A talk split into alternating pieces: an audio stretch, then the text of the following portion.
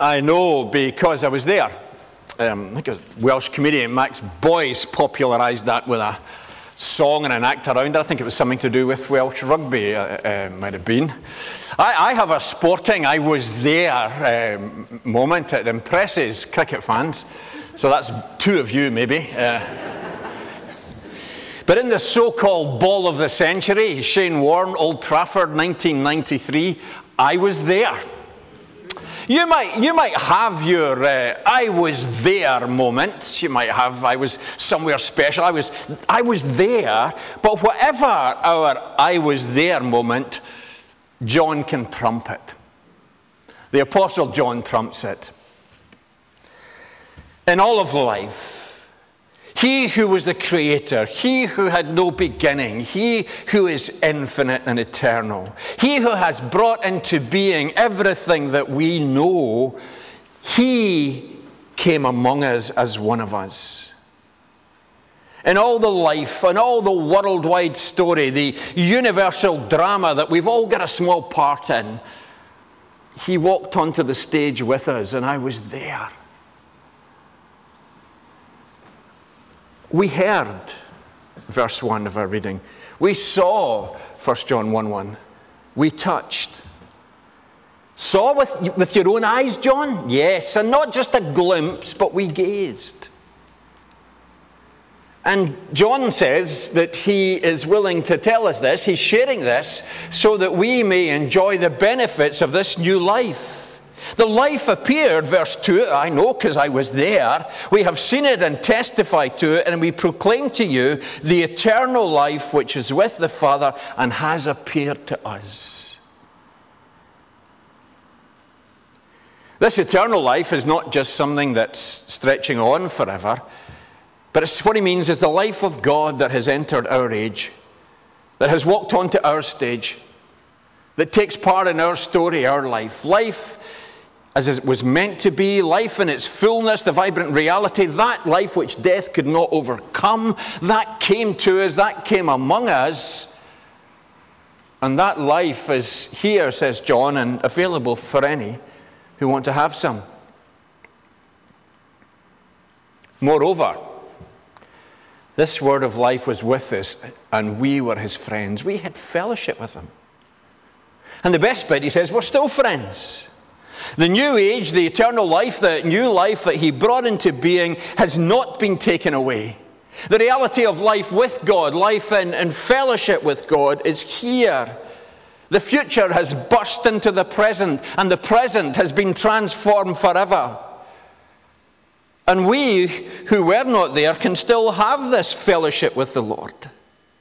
Now, when he uses the word fellowship, we mustn't hear the kind of tame um, meaning that we sometimes give to that word. You know, we'll have a time of informal fellowship after the service, by which we mean um, we're going to have a cuppa and we're going to talk maybe about the service, maybe about uh, the weather, maybe about the elections, maybe about whatever. But when John's using this word fellowship, he's meaning much more. The, word, the same word in the Greek was used for being like in a business partnership. That's a much greater commitment. That's a much greater involvement with, with one another. But John means even more than that. By fellowship, he means sharing the life. He's saying earth has been touched by heaven. Eternity has come into time. Light has come into our darkness, and we are included in this new life, this eternal life, this part of the future coming into the present, this quality of life, God's life in the here and now. And that is why John has written this letter. We write this, verse four, to make our joy complete, the joy that comes through sharing that this fellowship is available for all. You cannot see, I cannot see. The people John was writing his letter to, they cannot say, I know because I was there. But that doesn't mean they can't enjoy the fruits and the benefits. For when Christ walked onto that stage of human life, when he played out his, his life in that part of um, Israel, all these years ago. He wasn't doing something for the there and then, something that was just going to change things for those around him. He was doing something that was going to make eternal difference. Fellowship with the living God. Being on speaking terms with the infinite and the eternal. Being on speaking terms with the one who's perfectly pure. Speaking, being on speaking terms with the one who made life, who's the source of life, the one who's the giver of each and every good gift that we have. And yet, what we live among is not all sweetness and light, is it? John knows that, and so he goes on to talk about light and darkness, verses five and following. He speaks about the life, and now he speaks about the light. I put it the other way around in the sermon title, just because it's a, a reference to uh, Christmas Carol. The best of them, I think. You can tell me afterwards if you know which one that is.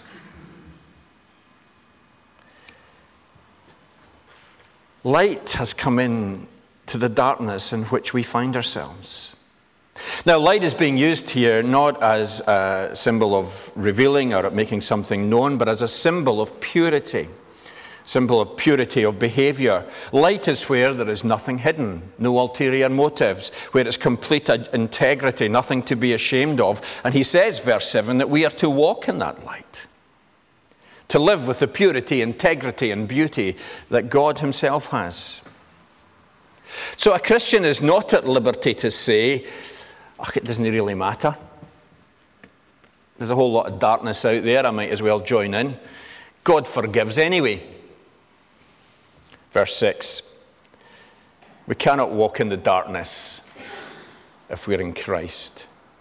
Light and darkness are opposites. They cannot coexist. To follow Jesus and say that sin does not matter and sinning doesn't matter is a bit like saying, I'm going to go down a mine so that I can develop a suntan. It's a nonsense. Nor can we say, if we claim, verse six, we have fellowship with him and stay in the darkness, you're not on, says John. If we claim, verse eight, that we are without sin, that we've graduated to this great level of moral purity, we deceive ourselves and the truth's not in us. It was an interview, I think, before um, he was elected that I remember Trump saying, talking about his religious life, um, how he, he didn't confess because he had nothing to confess. Well, exactly. Ridiculous. What sort of arrogance says that? If we claim to be without sin, verse eight, we deceive ourselves. Well, you might deceive yourself, Donald, but we're not kidded. All of us. We can't point to these failures in Trump because he's any different from us. In fact, it's because he's the same as us. That's a sobering thought. All have sinned and all have fallen short of the glory of God, says Paul in Romans three. And it's a crazy level of self-deception that we no longer need to confess. We no longer sin. And God is not deceived. Now, the third if we claim, there's one in verse six. We can't say sin doesn't matter and walk in the darkness, because it's a life-transforming thing we're talking about. We can't say, verse eight, that we um, are without sin. Nor can we, verse ten, claim that we've not sinned. We, we can't just go covering it up and saying, wasn't it me? Pointless, futile. A number of years ago, Karen and I were visiting friends, and um, we were having a game of cricket in the back garden. And one of the girls, I think maybe aged about four at the time, should, yeah, probably aged about four at the time, um, one of the girls in the family decided she needed the toilet, so she went into the house. And the game continued. And then after a while, the mother, with the kind of antennae that, that comes with parenthood, she thinks, she's been away a long time. That's funny. I better go and see. Well, it transpired that said young lady had indeed gone to the toilet, but on her way back, passing through the kitchen, she saw this lovely big bowl of strawberries, which were for the dessert for the evening meal, for all of us, seven of us. She ate them all. Ate them all. Realised that she'd done something wrong. How do I get out of this one? I know, she thought to herself, I'll hide the bowl. And so she hid the bowl, thinking, oh, nobody's going to notice now. Or again, another time when we were uh, living in Rochese, there was a, a teenage boy, and, and who's some, sometimes we were getting on great. He was around us a lot. Occasionally, other issues kind of came up when you were trying to sort things out. And at one point, he wasn't uh, in good form with us, and he was walking up the street one day with some friends, and realised that Karen was walking down the street coming from the opposite direction. As I say, we were going through a sticky patch. He didn't want to, he didn't want to see either of us. Um, so he was with his mates. He couldn't really get out of this. And so he turned round and started walking up the hill backwards, thinking that Karen's not going to notice. Now, we, we laugh at both of these now, but they just, they're instances of just that futility of saying, I didn't do that, or I'm not here, or it wasn't me, or anything else. And, and the serious bit is that if we, we try similar with God, we might laugh at that teenage boy trying to cover something up, hide his presence from Karen. We might laugh at the four-year-old girl hiding the bowl in the cupboard. But sometimes we just kind of do the same with God. We think the sin doesn't matter. We think it's not really there. We can, we can cover it up. Nobody saw me do that. Nobody heard me. We're in the same boat as, as these two. And although it has its funny side there, it's, it's, it's not altogether funny.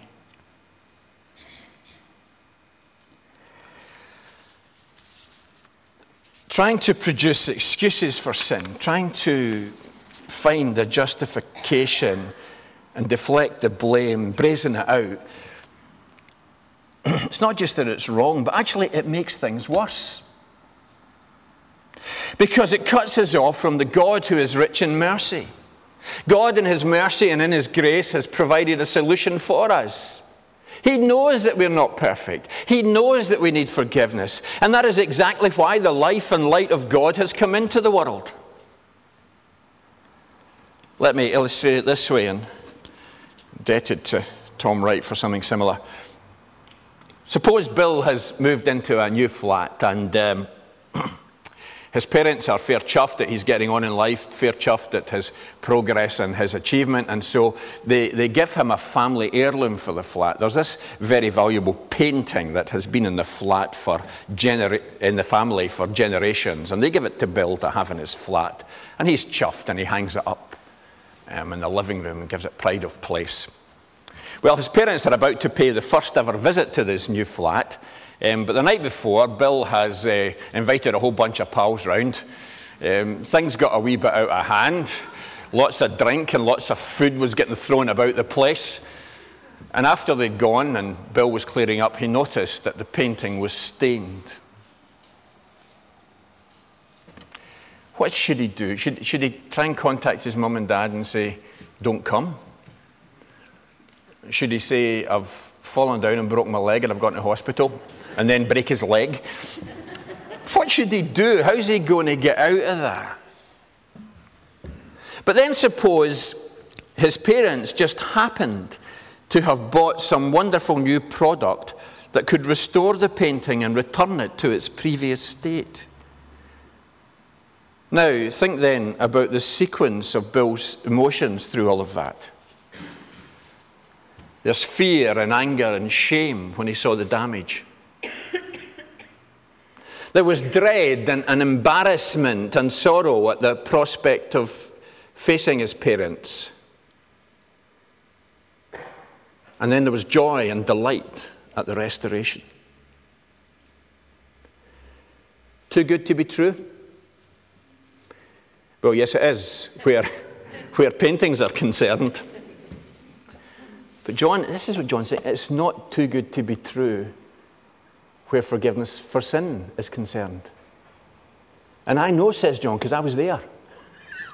We saw and heard and touched this God come into this world that we might be forgiven. And that's good news, because it means that these, if we claim we have no fellowship, verse six, if we uh, claim that we are without sin, verse eight, if we claim that we have not sinned, well, in fact, what that does is cut us off from the grace and mercy. But just as the, the healing for Bill in, in that story would be to let his parents come and say, look, we've got the solution, so the, the, the, the way for us is to let our Father, to let Jesus, to let the Holy Spirit into our lives and say, here's the solution. The gospel is not that that stuff did not happen. The gospel is not that we shouldn't feel any dread or fear and embarrassment about who we are and what we've done. We should. So light and life to all he brings. The light and life of God are not just ideas or theories or wishful thinkings. In Jesus they came to us. In Jesus they came among us. He was real, and what he did and what he accomplished was real. John knows he was there. And we live with these two realities, that God, who is light and life, calls us to that righteousness and that fullness of life that is his, but we live that out in the darkness of daily life, realizing and recognizing that the darkness is not just other people, not just the Putins of the world, but, but us as well. For we have fallen short of the glory of God. And the gospel is that these two things are very real, but God brings them together. God has provided a solution. And if we confess our sins, verse nine, he is faithful and just and will forgive us our sins and purify us from all righteousness. So, what does John mean with confession? Well, for, firstly, confession means prompt confession. It's not a confession, it's not a proper apology if we think that we can wait until we are ready to apologize. Confession is not done on our terms when the mood takes us or when it seems opportune for us. Nor is confession done when we are pushed into a corner and have no alternative but to confess. We don't need to wait for Sue Gray or anyone else to report. Confession is an instant sorry. As soon as we realize that we have done something that's wrong, we should be confessing that, confessing that to the other person, if that's right and appropriate, and confessing it to God. So that raises a question about whether confession is a regular part of our prayer lives. So often we think of prayer as asking for stuff, getting things sorted out. Think back how you've prayed this week. Was there confession in there? If there wasn't, why not? You think you didn't sin? Oh well, join Donald in that land of cuckoo land or whatever. You think it didn't matter? Prefer darkness to light? Confession should be a part and parcel of how we walk in the light, how we go on with God. So prompt confession, but also, secondly, it should be a confession without reservation. Confession is when we say the same thing about our offense as God himself says about it. Too often we try to play down what we've done. We appeal to extenuating circumstances. Well, okay, I did that, but a big boy made me, or whatever. That's not confession. Nor is that, I'm sorry if I offended you, really confession. I didn't know it was a party. The, the bit that I struggle with that is it took him twenty-five, he says he was there for twenty-five minutes, Boris. Boris, how did it take you twenty-five minutes to work out that it wasn't a party? Just because nobody was snorting drugs, Boris, means it wasn't there. Come on.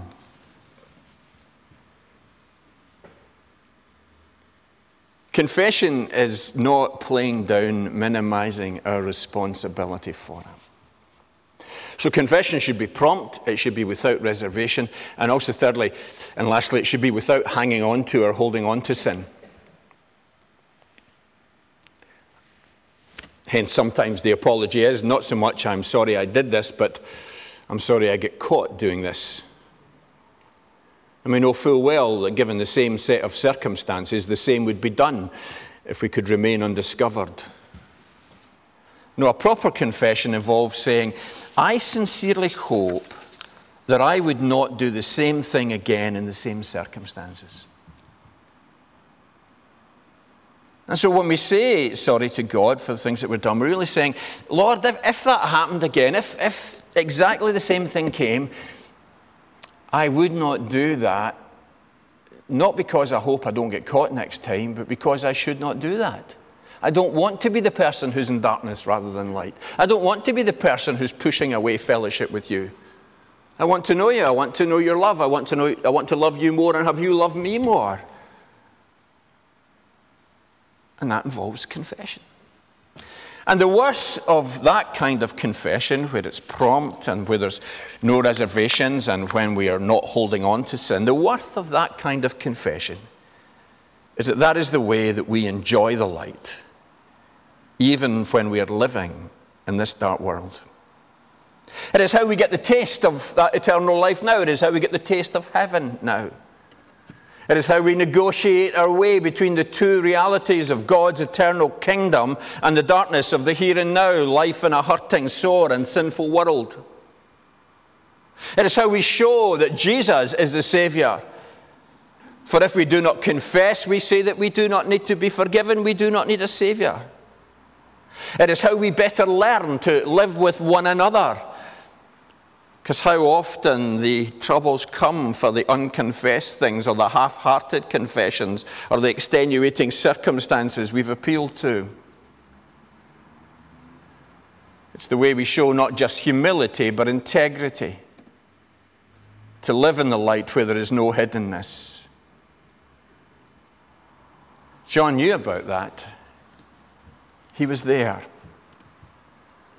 But he says, you can know that too. We write to make, this, make our joy complete. We, our fellowship is with the Father and you. We write, verse three, so that you also may have fellowship with us and fellowship with the Father. The gospel is not just a God out there to believe in, but a God here to walk with day by day. The eternal God, the infinite God. The perfect and pure God in your daily life, in my daily life. Because he's provided a way to make that possible. He's provided a Savior. We just have to get real and admit that that's the case. And live in that light with the Savior. Let us pray.